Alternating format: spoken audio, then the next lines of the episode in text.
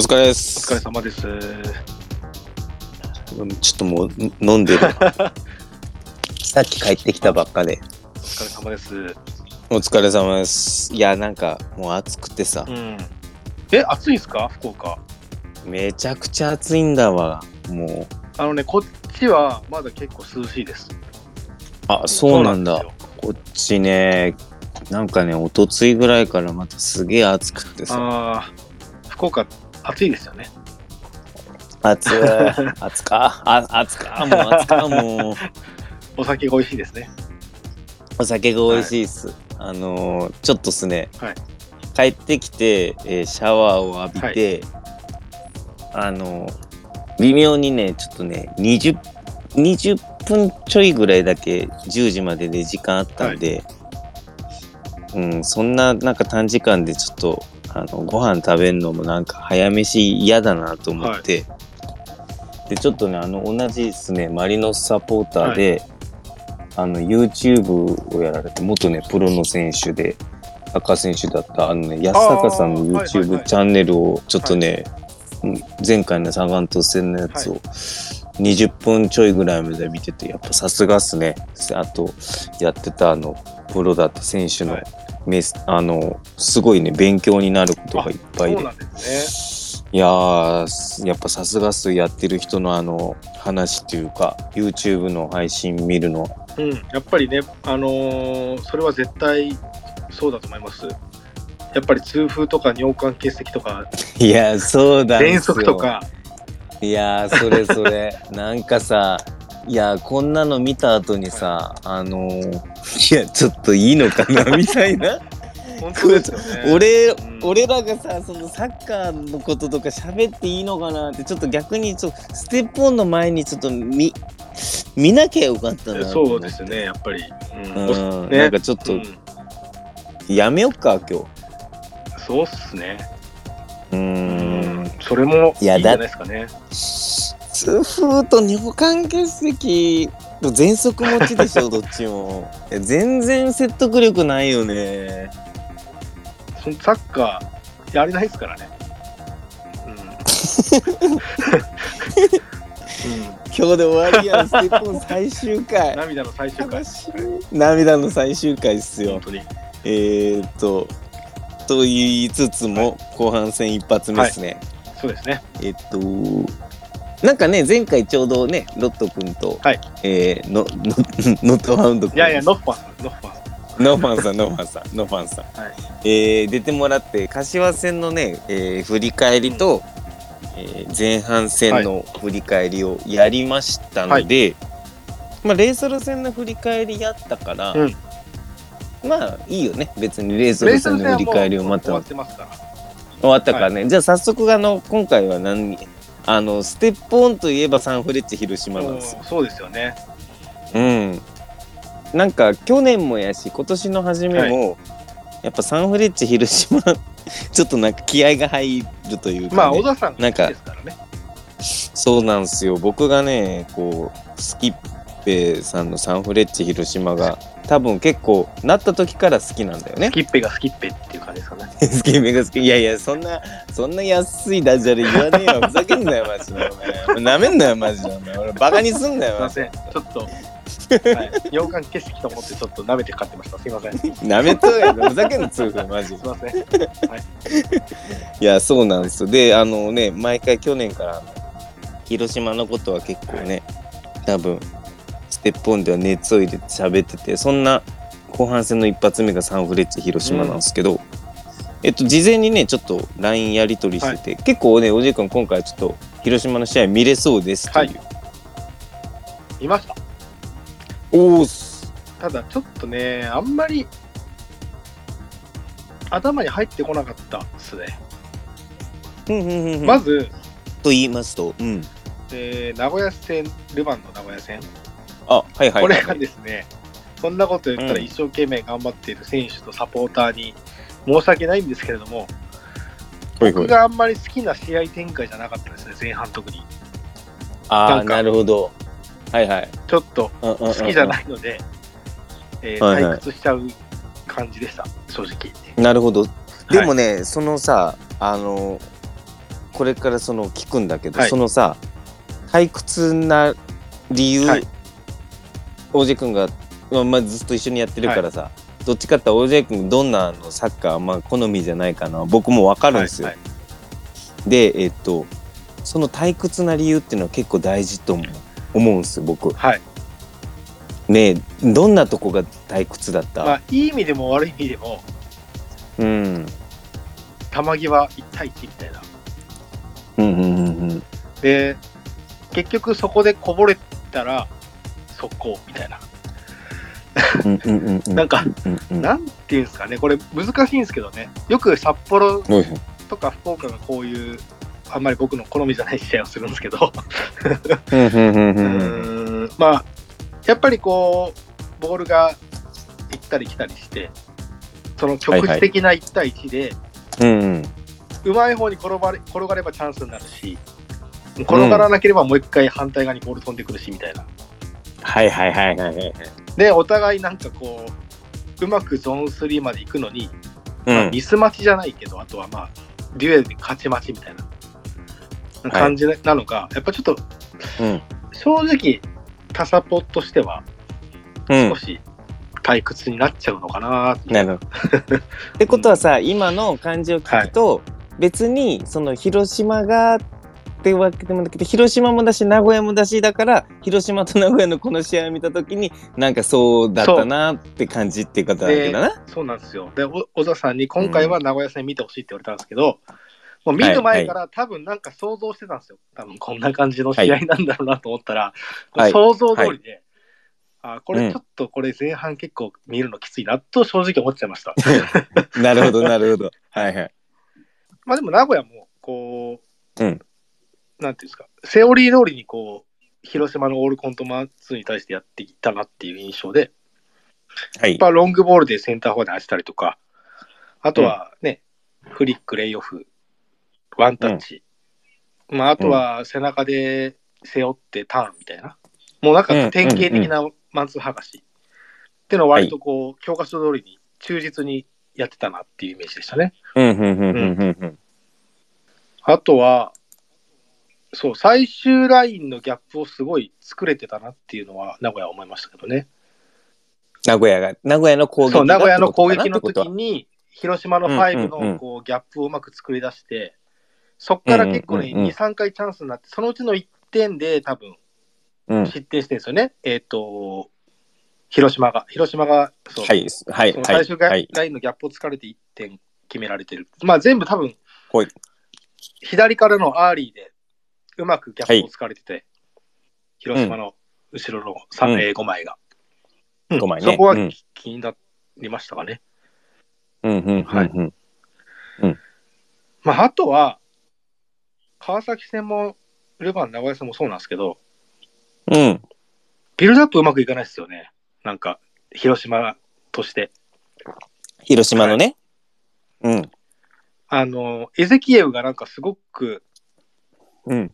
すばしっこくて、はい小柄で、ほい。まあ、マリノス、なんか合いそうなキャラクターのウィングだと思うんですけど、うんうんうんうん。まあ広島ではシャドウでやってて、うん。どうなんですかね？なんか、すごく個人技とか、素晴らしさを感じるんですけど、うんうんうんうん。いまいちそれがいい形で攻撃につながらないっていうところが、すげえ気になりまはいした。はいはい。あー個人的に見ると、、なんか、うんうん。軽くて速いエウベルみたいな。まあ、彼が持ってればはいはいはいはい多分押し込めるし、うん時間も作れるけど、エイベルほどどっしりしてなくて、速すぎるっていうイメージが持ったんですよね。うん。なんかさ、顔もさ、エルベルをもうちょっとこわもてにした感じで言っちゃうね。ね背格好もよく似てんだよな、エゼキエウちょっとね。ちっちゃいですけどね。ちっちゃいね、確かにね。うんうんうんうんうん。すごいいい選手なんですけど、まあ、うん彼が多うんうん分、三つ田の代わりというか、はい。の多分結構重要な役割をい担ってるのかなと思ったんですけど、うんうんうんまずそこでこう攻撃がうまくいってるようでいってない感情を感じたのと、はいはいあと。右のウィングバック、はいえーっと、腰道だったり茶島？腰道。はい、腰道。うんそうね、腰道だった。結はい。構、こう、相手のサイドバックだったりと、こう対面、まあ、ウィングバックだったりと、ね、対面でこういい感じでボールを持てるんですけど、はい。なんかそこから何にもなんないんですよね。はい。はい。はい。これは、うん川崎のサイドバックが素晴らしいのか、はい名古屋のウィングバックが素晴らしいのか分かんなかったですけど、うんうんうん。ここでいい形でボール持てるのに、ここから何にもなんないんですよね。っていう、うんなんかもどかしさをすごく感じました。はいうん。あのね、今、さすがやな、やっぱ最近なんかあの、無駄に、無駄に気持ち悪いおっさんの褒め合いみたいな時あるんですけど、今のこの OJ 君が、名古屋戦とさ、川崎戦で言った感想はいが、まあま、まんま最近の広島なんですよ。言っちゃえば結局。はいもうまさに、もう OJ 君の言う通りだと思う。で、それがね、あのね、同じ、感想、感想としては同じで、で、今日、今日下手するとね、OJ 君ね、はいはい。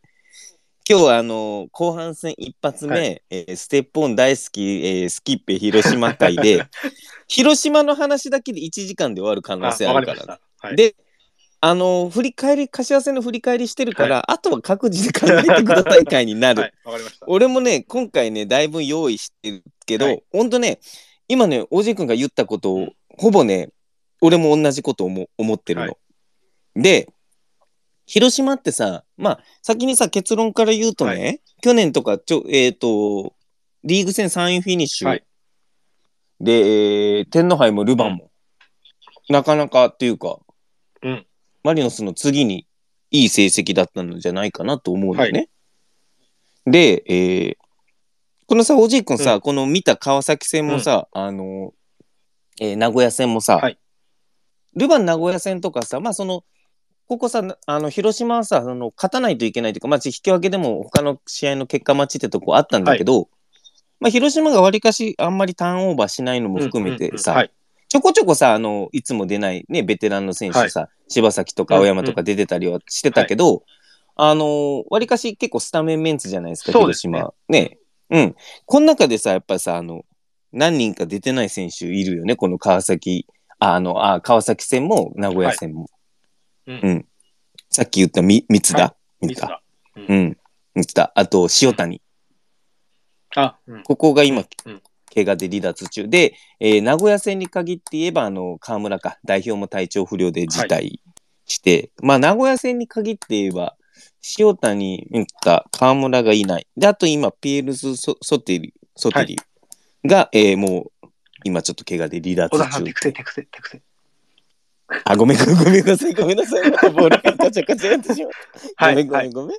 ボールペンね、持たんと落ち着かんちゃんね。それはいいんですけど無音でやってください、無音で。あ、もうで、はい、すいません。あの、回してください、はい回してください。そうそうそうそう。どうだった？その、結構見ててさ、その、まあ、主力中の主力じゃないですか、そこの選手って。うん広島の、去年の快進撃を支えた。そうですね。やっぱ、うん、その辺なんかどう思った名古屋戦は、河村いないのは、ちょっときついんじゃないかなと思ったのが、川崎の時に、一列下がってんのに、結構こう、スペース飛び出して、はいシュート打ったりとか、チャンスに絡んでたんで、ほい。それって多分、三田なき今、なき言わせたらあれですけど、まあ出られない中で言うと、う攻撃でだいぶ鍵を握ってるんじゃないかなと思ったんで、名古屋戦いないのはこう痛いんじゃないかなとも思いましたけどね。そうだよね。はいだよね。で、去年もさ、その広島のさ、話をだいぶしたんだけど、軽くさ、おさらいを、多分この頃よりも多分人数倍ぐらいになってんのかな、今聞いてんのなん。か最近すごい増えててありがたいですけど、はい。ありがたいです。はいありがとうございます。あの、さっきも言ったこんなどうしようもない ポンコツ二人のね。で、もしかしたら前回の聞いてもらった人はもう広島のことを覚えてるし、まあ広島のサッカーね、結構注目されてるからよく知ってるよっていう人も聞いてる方で、僕たちよりも詳しい方もいると思うんですけど、去年も結構話してよ。広島のおさらいとして、まあ、3バック、この3、4、2、はい1っていうシステムで、で、いわゆる、まあ、ざっくり言うと、ポゼッションとオーバーロードとハイプレスっていうのを、この3本セットにして、相手の陣地でとにかくサッカーして、圧力かけてたくさんのチャンスクリエイトをして勝とう。うんざっくり言うとね、んめっちゃざっくり言うとそういうチームね。だからアプローチの仕方は違うけど、マリノスと一緒ですよね。一緒。まあ一緒。で、まあそのさ、その本当、おじくんの言う通り、アプローチの仕方は違うんけどね、さ広島もそうなんですよ。で、その、ポゼッションで相手の陣地に送る。はい早く、早くっていうか、相手の陣地に行くのに、スリーバックここはまあ、今ね、ちょっと、あの、塩谷決意だけど、まあ、塩谷、荒木、佐々木の3人がいて、で、まあ、去年だと野津田、ここ松本大志、最近だと野津田、河村とかがはいいたりね、あとまあ、東も入ったりとかするけど、このダブルボランチが、まあ、わりかしあんまり動かずに、で、ここ引きつけて、で、かつウイングバックも下手すると、ここはちょっと下がり目で持って、下手するとこの3、4が低めで持って、相手をおびき出して引きつけて、で、特にこのウイングバックのとこ、で、相手のまあサイドがの、うんね、うん。こう対応して出てきたら、その背後を、まあ、みシャドウが狙う。うん。っていうのが、まず広島が相手の、相手がそのプレスっていうか、を引き出す、引きつけて、まあ、マリノスも最近ね、疑似カウンターって言ってよく引きつけてやったのに、まあ、広島もまあ一緒って言った方が説明として早いのかな。で、相手を引きつけて、その相手のサイドバック裏に、えーシャドウだったり、いわゆるこのワントップとかがサイドに流れる。流れるんだよね、よく。うんうんで、それが、まあ、あの、去年のヒートマップ図に回れてて、例えば、あの、三田が入ると三田のサイドは三田がサイドに流れる。で、逆方向には、まあ、森島も流れたりするけど、わりかしワントップ、まあ、ドーグラス・ビーレだったりね、あの、がサイドに流れると。で、この広島が面白いのは、このサイドに流れてからね、もちろん速い攻撃っていうのもあるんだけど、そこからそのサイドの一番相手の陣地奥のとこで、まあ、ボールキープ体制にも入って、で、そこで後ろが押し上げをすることによって、そこから最,、最終ラインっていうかね、後ろの3枚まで押し上げてくるって。で、多分よくさ、去年もよく見たシーンだと思うんだけど、結構そこからさ、あの、佐々木がさ、ポケットのペナ脇までお上がってきてさ、そこついたりとかさ、はいはいうん。ね、結構そういうシーンあったと思う。んで、まあ、広島ってその相手陣地に早く引きつけて、放り、相手陣地ね、うん。サイド奥に放り込むし、そこから、まあ、いわゆる密集とかをしてって、後ろを押し上げてコンパクトにして相手陣地で、敵陣ポゼッションをしてサッカーしようっていうパターンね。で、それと同じような考え方で、結構ね、相手の陣地の奥に、まあ、結構これも一緒なんだよね。例えばそこにミッタが走ったり、ワントップが走ったりして、で、まあ、スローインになるよね、うん結構。まあ、スローインになったりする。はいで、スローイン向きに、相手陣地のとこで密集する、おまあ、さっき言ったオーバーロードってやつなんだけど、そこで人数かけて密集して、再ダッシュして、そこからのショートカウンターを狙ってや,、なやろうよっていうパターン。まあ、これも最近のサッカーで多いんだけどね。で、それに加えて、まあ、よくマリノスとはよく合う、いわゆるマンツー、高い位置でのマンツーにして、ハイプレス。で、なんか広島多分この攻守と、そこが全部一セットなんだよね。はいで、よくさ、あのーツイッターでも見てて、広島ってさ、去年とかも言ってたけどさ、カップ戦も含めてさ、あ、ごめん、またやってしまった。リはい。ごめん、はい。リーグ戦、はいごめんなさい。リーグ戦もさ、あの、ほとんど同じメンツでやってない。うん。なんか、そうですね。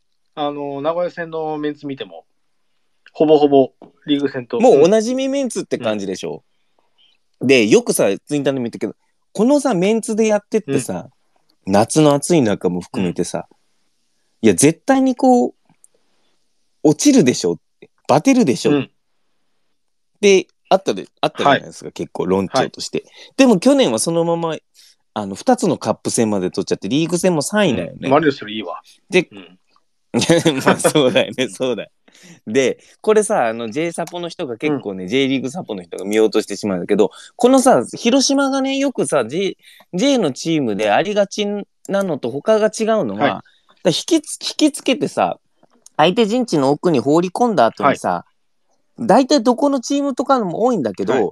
スピード選手からの速い攻撃で仕留めるっていうパターンに酔いしれ、酔いしれるっていう言い方したらすぐ良くないんだけど、そのパターンが多いんだよね。で、広島の場合はね、はい。そこ、そうじゃなくって、いわゆる相手陣地に送ったら、それはもちろん速い攻撃もあるけど、そこからね、いわゆる、まあ、スローダウンもするし、その奥のとこで、いわゆるそこで密集して、自分たちの敵、その相手の敵陣うん。で自分たちの人数を多くして最終ラインの押し上げをして圧力をかけていこうっていう考え方なのね。はいはいで、これがいわゆるさ、その省エネベースにもななるのよ、このサッカー自体がね。だから、みんなが、多分マリノスサポーターの人はマリノスの試合ばっかり、もしかしたら見てるのかもしれないから、あのタフなオールコートマンツーと、でやってってイメージがあるんだけど、結構ね、広島スキンメさんは他のチームの時とかに、あの、今年のね、岩政さん鹿島の時とかは、相手541で守って、相手を動かすって、そこからバテてから自分たちが動くみたいなことも結構やったりしてて、で、と特にと結構ね、あの、本当ね、ススタミナのペース配分というか管理とかをしっかりされてるサッカーなんですわ、これが。。で、これ今日ちょっとね、だいぶデータを用意したんですけど、22年の、えー広島のね、データを用意してて、えー、OJ 君がさっきね、名古屋戦の感想とかでもさ、川崎戦の感想でもさ、うん。ね、本当によく相手陣地に侵入してて、うんチャンスも作ってて、みたいなこと言ってたじゃないですか。で、広島って本当にその攻撃で、例えば去年ね、22年、は攻撃回数リーグ2位、はい。シュート数もリーグ2位、はい。枠内シュートも4位、はチャンス構築率も、えーリーグ3位、ゴールもリーグ3位、うん。シュート成功率も7位、スローインも1位、ドリブルも、えー1位、で、敵陣ポゼッションも、えーリーグ4位、うんで、この敵陣ポゼッションの内訳が素晴らしいの。そこから敵陣ポゼッションした後のゴールはリーグ1お位。シュート率もリーグ1位。ドリブルも、えーリーグ3位。実にね、まあその言ったことがサッカーに出て、その数字に出てるのね。。だからみんなが広島はこう同じメンツでこんな過密でやってて落ちるでしょっていうのは、まあ他のね、J リーグのチームに比べてね、やっぱりね、すごくあの90分に対してのね、あの、ちゃんとスタミナ管理ができてるチームなんですよ。まあ、実にい今のことちゃんと考えられてる。で、そこからさ、例えば、シャドウはね、特にまあ、シャドウはどうしてもさ、この初動でさ、奥を狙わないといけないから、はい。は結構密だとかね、森島とかは疲れるから、そこからさ、例えばツートップに変えたりとかね、うんうんうんうん。まあそういうことを70分から変えたりとか結構やったりまあでもそこのオプ。ションはすごい幅広いですもんね、広島は。幅広い。だって、ここさ、ドーグラス・ビリアムもいるし、ベン・カリファもいるし、いいね、この人はソソテリもいるから、結構ここは充実してるんだよね。で、そこからハイプレスして、ある程度なるべく敵陣でサッカーしようっていうのが去年は成果で出てるんですよ。はいはいはい。それがね、今年はね、ちょっと変わってんの。それが面白くて、攻撃回数はね、言う通り、リーグ1位。シュート数もリーグ1位。チャンス構築率もリーグ1位。ゴールがリーグ12位。お マジで？って感じですよね。うんはい。シュート成功率に至ってはリーグ17位。おーなのに枠内シュートはリーグ1位。おーで、ペナ分け侵入回数もリーグ2位。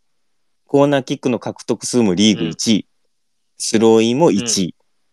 なの。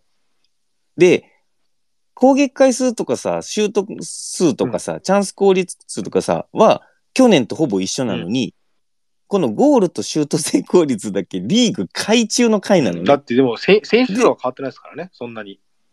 うんそう。で、さらに面白いのが、敵陣ポゼッションは、去年4位なのが今年8位。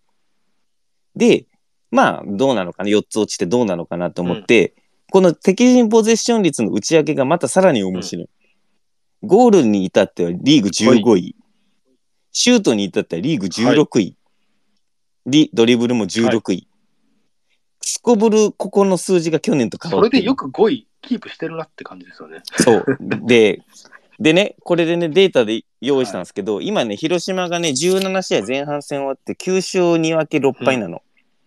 で、得点22、はいで、この内訳は前半4で後半18点取ってて、これはリーグ8位だね、はいはい得点数。で、失点は16。前半7失点、後半9失点でリーグ4位。まあ、去年通り堅守だな、うん広島、このチーム。で、えーっと、このアビスパ戦以降、いわゆる三ツ名が怪我した以降はいの6試合は、えーっとね、えー前半で、えー8失点。はいあ、アビスパ戦以降の6試合で8失点。おで、うち前半は1失点。後半に6失点。で、えーアビスパ戦以降の6試合の得点は、ずえー計6得点。前半1点、後半5点。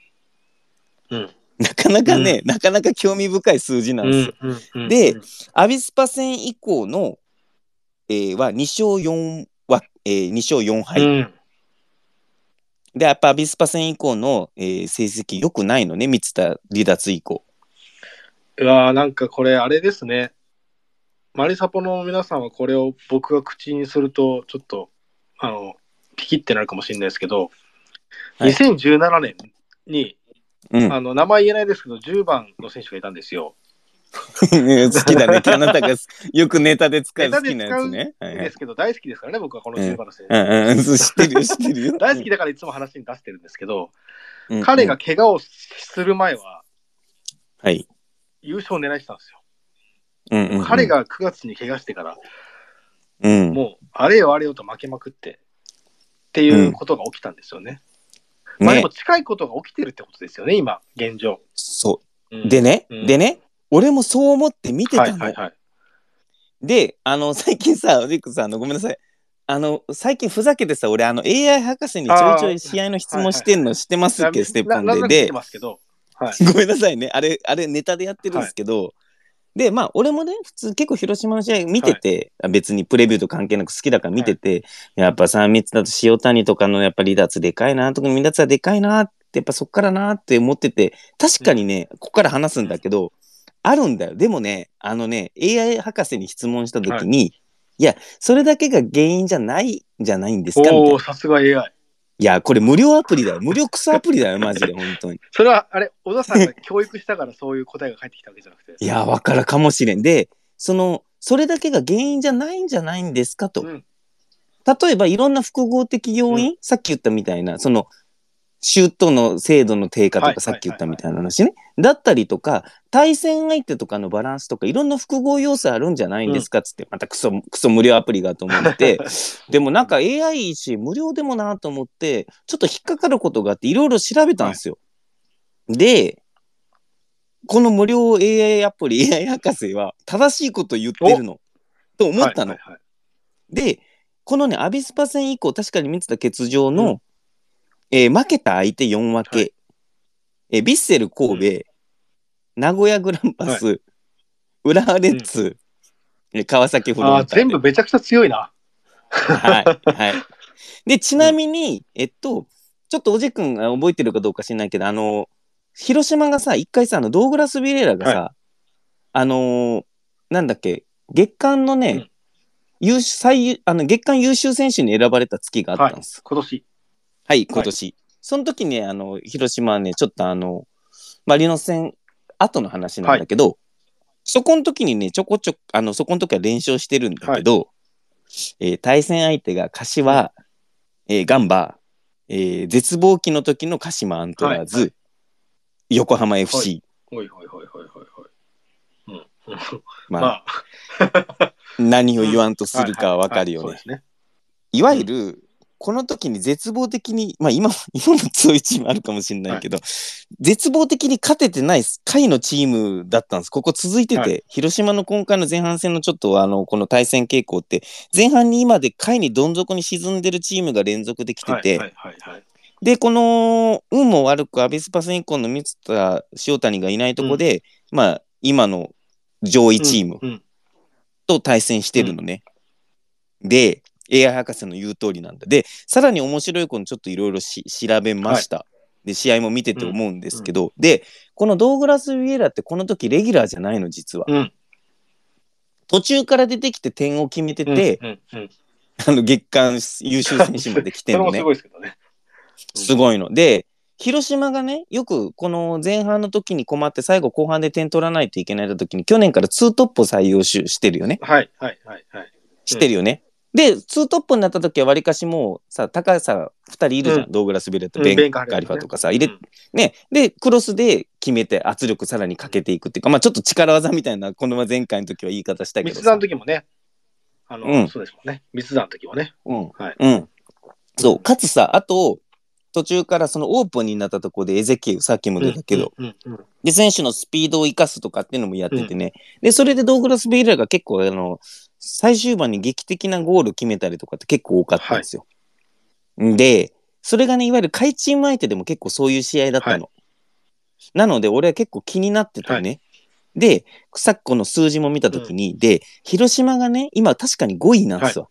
まあ、リーグで調子いいし、なんだけど、その絶対的なその支柱のその密だと、今のその右のね、塩谷が出る前からね、この広島のね、ちょっとね、うんちょっと暗示っていうか不調の要因があったのよ。はい。で、それはなぜかっていうと、まず一つ見てて思ったのが、さっきのまず広島のこのポゼッション攻撃、3、3バックに対して2ダブルボランチウィングバックで引きつけるで、多分前回のさ、あの、マリノスと広島の時にさ、右のウィングバックがこの時いないよねって話してたよですね。で、三田がやる、やらないみたいな話してましたそうねそうそうそうそうそう、で、かつさ、その、新潟戦でフルボッコにされたら、はいはいはい。そうですね。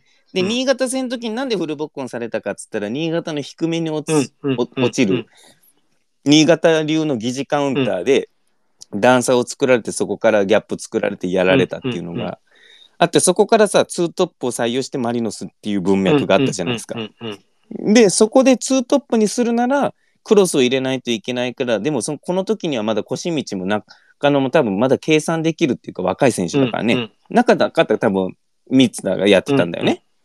で、昨シーズンのさ、最終盤からちょっと気にはなってたんだけど、この、まず広島がポゼッションで相手をね、うまく引きつけれなくなってたの。うんうんで、それはなんでかっていうと、普通さ、3、3にダブルボランチをかますっていうか見せるじゃないですか。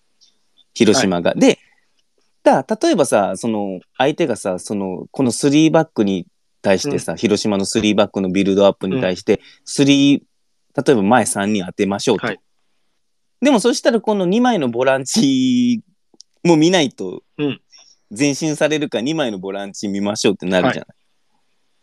でもこの外のウイングバックから外に出されるから外のウイングバックも見ないといけないったら広島の思うツボじゃないですか。うんでも、まあ、去年も多分ちらっと話したんだけどこの荒木、うん3バックの真ん中の荒木っていうのはあんまビルドアップもうまくなくって、でいわゆる荒木のとこから前を封鎖されると、まあ荒木が出すのってこのキーパーの大迫か右の塩谷か、はいえー左の佐々木なんではいすよね。はいはい。で、例えば相手が442で構えた時に、じゃあ、荒木からその3バックの脇に出たところから2トップがうんプレスに行きましょうと。したらサイドハーフはウイングバックが見ましょう。したら後ろの4枚はそのまま維持できるから、その車道が流れるところに対しては開くってことはなくなるよねっていう事象が増えてきたのね。で、えーっと、これに基づくのが俺らが守備で言ってる424守備。はいはいはいはい。で、広島ってもともと引きつけて前後分断にして車道を生かして、奥に追い込んで、そこから敵陣ポゼッションをするっていうサッカーなのね。なんだけど、多分俺らのあのスペースでずっと言ってるんだけど、J リーグでもいわゆる424守備をするとこが増えてきた。うんで、広島として最悪なんですよ。うん引きつけたのに引きつけれてなくって、前に送っても後ろは揃ってますと。うんうんうんうんうんだから去年みたいにそこでの敵陣ポゼッションが難しくなったのよ、単純に。なるほ。ど。うん。で、まずそこの広島のまず難しさが来た。で、あと2個目は自分たちの事情ね。まず、えー今シーズン最初のとこは、この、例えばツートップにした時には、うんじゃあ右のウイングバックがちょっといないねって中から、み三田が、大代役って言い方よくないけど、三田がやってたのよね。で、今シーズンに関しては、それになったせいなのかわかんないけど、右奥のヒートマップは大幅減少してるのよね。で、まあ結局左のとこ、うんだから例えばさっきおじ君が言ったみたいに河村が前を務めた時は河村がうんうんその役割をしてたんですよ。ね？で、だとトップが流れたりして。でも、あの、去年のトップスコアラーって水田の9得点なんよ。うんで、三田がやっぱり中にいないことの代償ってでかいよねって話、前もしたんじゃないですか。そうですね。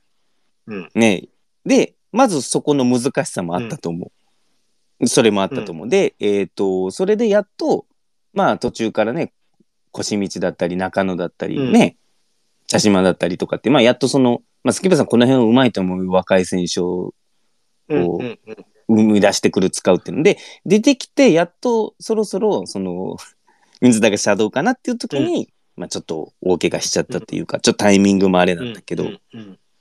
もともと広島が、あの、今シーズンやってたサッカーに対して、あと4-2、この4-2-4守備。あと、かつ、その、さっきも、オンジェ君が名古屋戦で言ったみたいに、まあ、割かし相手もロングボールを蹴ってくる。で、いわゆる神戸とか名古屋とか、そうでしょ。で、他のチームも、まあ、いわゆるマリノスの時でもずっと言ってたじゃないですか。マリノスが4-2守備やんのはなぜかみたいな。うんうんロングボールを蹴るようになってきたってなって、で、広島もそこに対して困るようになってきたわけね。だかうんうんらその攻撃でもちょっと困るし、そのハイプレスに対しても、そうやってちょっとハイプレスを無効無効化されるっていうか、その敵陣でサッカーできない時間が増えてきたわけなんよね。うん。で、広島がね、多分俺一番困るの、うん。たのは、広島って多分ね、その、相手陣地に早く入って、そのゴールを決めるっていうことよりも、相手陣地に放り入って、早く入って、敵陣ポゼッションの時間を増やして、敵陣ポゼッションのクオリティを高めるっていうのが広島の生命線なんですよ。うんでもこれが今年スコボロ落ちてるのは多分そこが理由だと思うね。うんうんそこに、まあ、水だったり、まあ、塩谷の不在とかっていうのがいろいろ絡んでると思うよね。で、その、結局さ、その、敵陣ポゼッションもさ、その、落ちるとなると、だけど、広島の生命線、シャドウサッカーってなった時に、その、敵陣地には名古屋戦も含めて早く入るわけじゃないですか。でも、そこで有効打を打てない。特に、その、ね、あの、おじ君も言ったけど、その、森島もエゼキエウもなかなか、特にエゼキエウとかも窮屈そうって言ってて。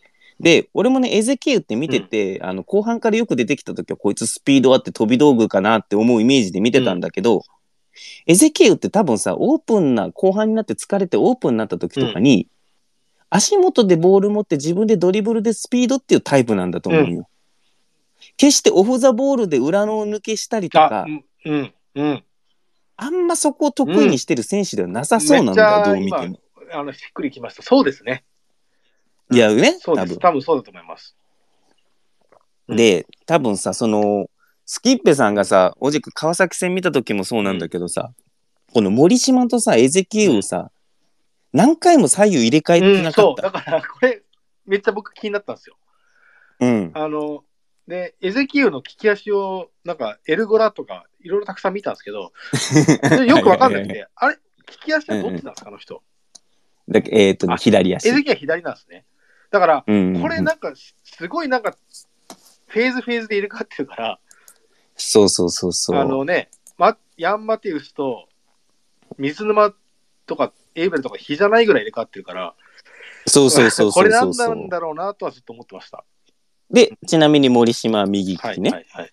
で、ここが頻繁にさ、あのー名古屋戦も多分見てそうだったと思うんだけど、ん前半とかもね。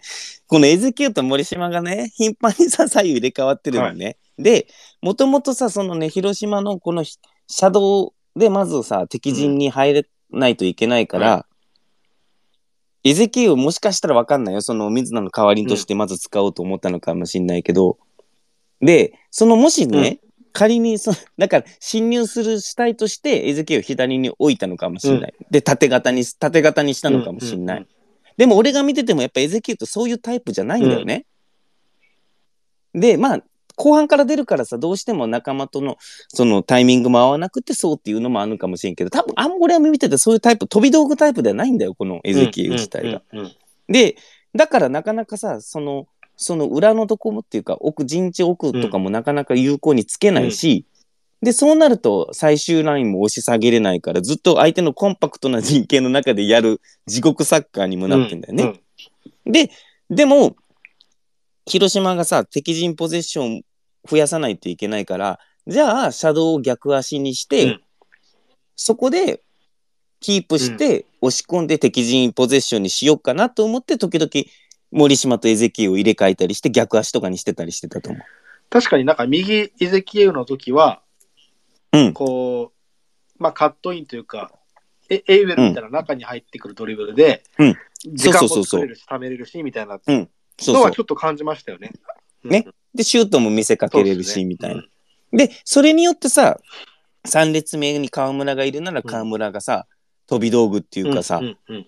として、突進として河村が上がれる時間も作れるし、最終ラインが押し上げれる時間ができるよねって考えたのかなと思ったの、うん。うんただね、その、森島とエゼキエウを今度逆足にした時にね、元の広島の元々のコンセプトとしての、相手の陣地を置くサイド奥に飛び込むっていううん。役割がなくなったのよ、うん今度。うんうん。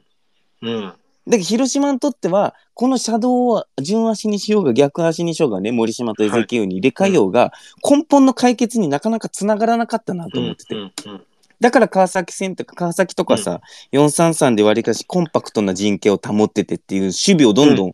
意識してたと思うんだけど、なかなかさ、結局そのブロックの中でしか広島回せないっていう状況。うんうんで、川崎もさ、まあ自チームの事情だよな。結構、ブロックを固めてさ、っていうのもあってさ、広島も相手陣地には OJ 君が言ったみたいに侵入するんだけど、シュートは確かに打つんだけど、全部さ、ディフェンスにあのブロックされたりとかさ、ペナルティーの外で打つみたいな。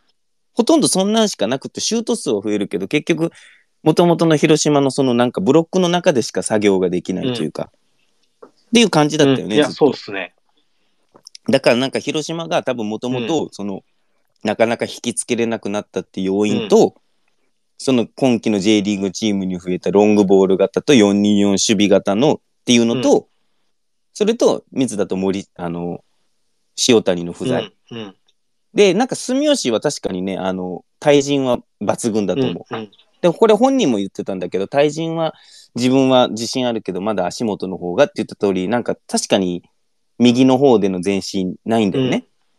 でそれに反応するかのように OJ 君がさっき言ったように右のウイングバックがさ腰道だったりとかさ、茶島。持ったけどな茶島だったり持ってもなかなかないなっていうのは、その右で今ねその奥ペナ脇取ったりとかさ、そのサイドバックの奥を有効打に取れる選手がいないんだよ結局まあ広島はそういうことになっちゃうんですね、やっぱり。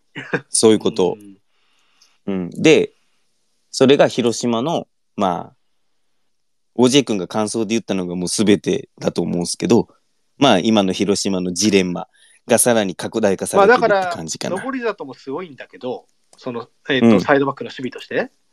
ただ読みやすいっていうことですよね、単純に。うん、まだから、あ、そう、だからそうだね。これクロスが中に入ってこないっていうか、まあ、弾かれるし、そうそうそうそう。で、クロスを上げるんだけど、結局もう苦し紛れのクロスなんだよね。どうしようもないから上げるっていう。で、それをそう結そうそう局カットされて、みたいな感じですもんね。そう。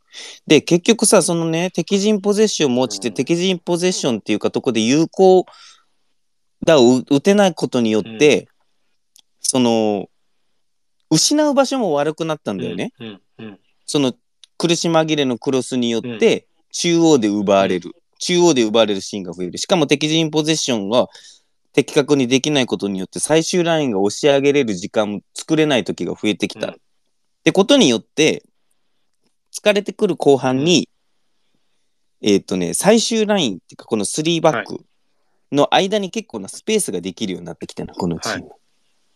で、名古屋戦もそうだったと思うんだけど、そこを使われる。だからさっき言ったギャップがすごいできちゃうっていう。そういうこと。で、そこを使われてももう、前な去年ならコンパクトだったから3バックがうん潰せれたんだけど、いけなくなったよね、最終ラインを押し上げれないことによって。はいはい。で、そこの真ん中を使われた後に、そそこから背後を使われる。そこで失点。名古屋戦もそうだったと思うんだ。山本さん、まさにそうでしたね。うん。何回？川崎戦も、何回かそこでチャンス作られた後のそうそうそうそうそうあの、うん一一うん失点目でしたからね。うん。そうそうそうそう。だから本当はね、広島としてはその敵陣のとこでね、もうちょっと相手を苦しめてキープして、最終ラインが教え上げる時間を作って、本当ならその佐々木なりね、今のは住吉なりがね、その攻撃に絡むようなぐらいの押し上げてコンパクトなのを作っていきたいんだけど、それができなくなっちゃった。うん。いろんな要因で。それで中途半端な攻撃で最低最悪な奪い方をされる、でその疲れた後半に申し上げる。なくなって失点増してる。っていう感じだと思ううんうん。これがあの後半に怒涛の失点が増えてる要因なのかなと思うのよね、って感じてます。じゃあ、そのあたり踏まえて、マリノス戦、どうですか？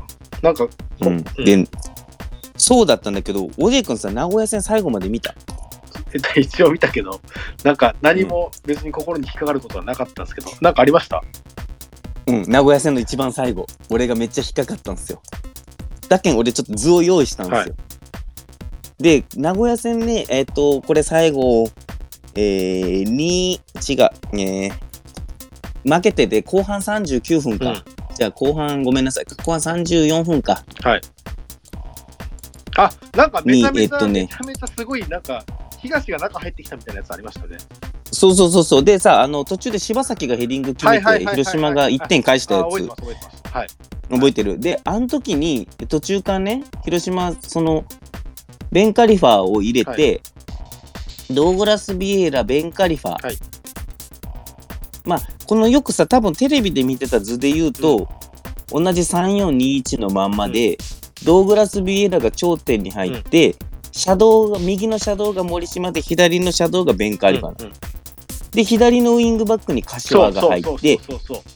ね？あったあった。右のウイングバックに中野はいが。入って。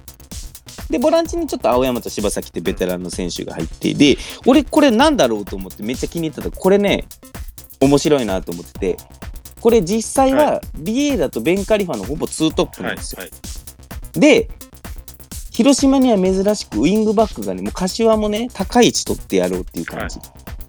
で、中野が持った時に、その森島をそ今まで広島ってさ、よくツートップにする時ってさ、あるじゃん。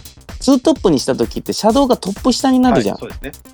じゃなくってこれ広島アシンメトリーでそのドーグラス・ビエラとベンカリアはツートップになるんだけど森氏は基本的に右シャドウないほで右シャドウで中野のところに対して森島はもう右専属でいいよっていう負担を楽にして、森島が右に流れるような図式も作りやすいようにするわけね。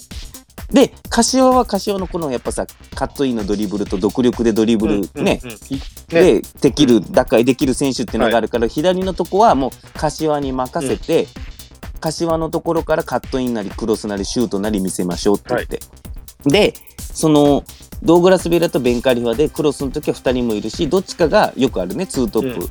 ベンカリファが流れてボールを引き出すことをしても、ビエラが入れるようにしましょうみたいな感じにしたのね。で名古屋が確かにさもうリードしてたからもう完全にブロック基調になったっていうのもあったんだけど、だ広島はねこの今まで苦労してたこれのおかげでその右の中野から、まあ中野は結構クロスもあるからもちろん中野のクロスもあるし、で中野が持った時に森島がそのツートップもいるし、右シャドウで流れることもできるようになってきたのね。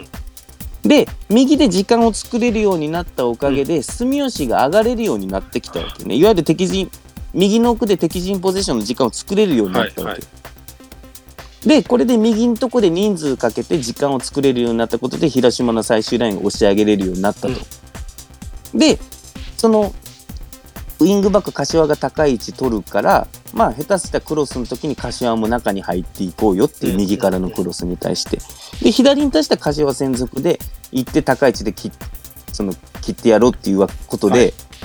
今まで結構今シーズン苦しんでた相手陣地の敵陣でポゼッションできる時間がこのおかげでできたわけよ。でかつその、まあ、クロスに対しては、まあ、ベンカリファとビエールが2人いるし、最終ラインが押し上げれるしっていうのだったところで、柴崎が多分ヘディングでゴール決めたんだよね、これ。はいはいはい。森島のクロスだったかな、森島が右に流れたって。これはね、多分ね、広島、そのスキーペさんにとってはちょっと一つあれかもね、うんうん。あの、ちょっとこの今シーズンっていうか、特に水田はもっと長いことかかるでしょ。うんうんなんで、これは一つの、あの、ちょっと、なんか光が見えたかなって気はした。はいで、エゼキエウはやっぱり後半に使う方が俺はいいんじゃないかなと思う。今のところね。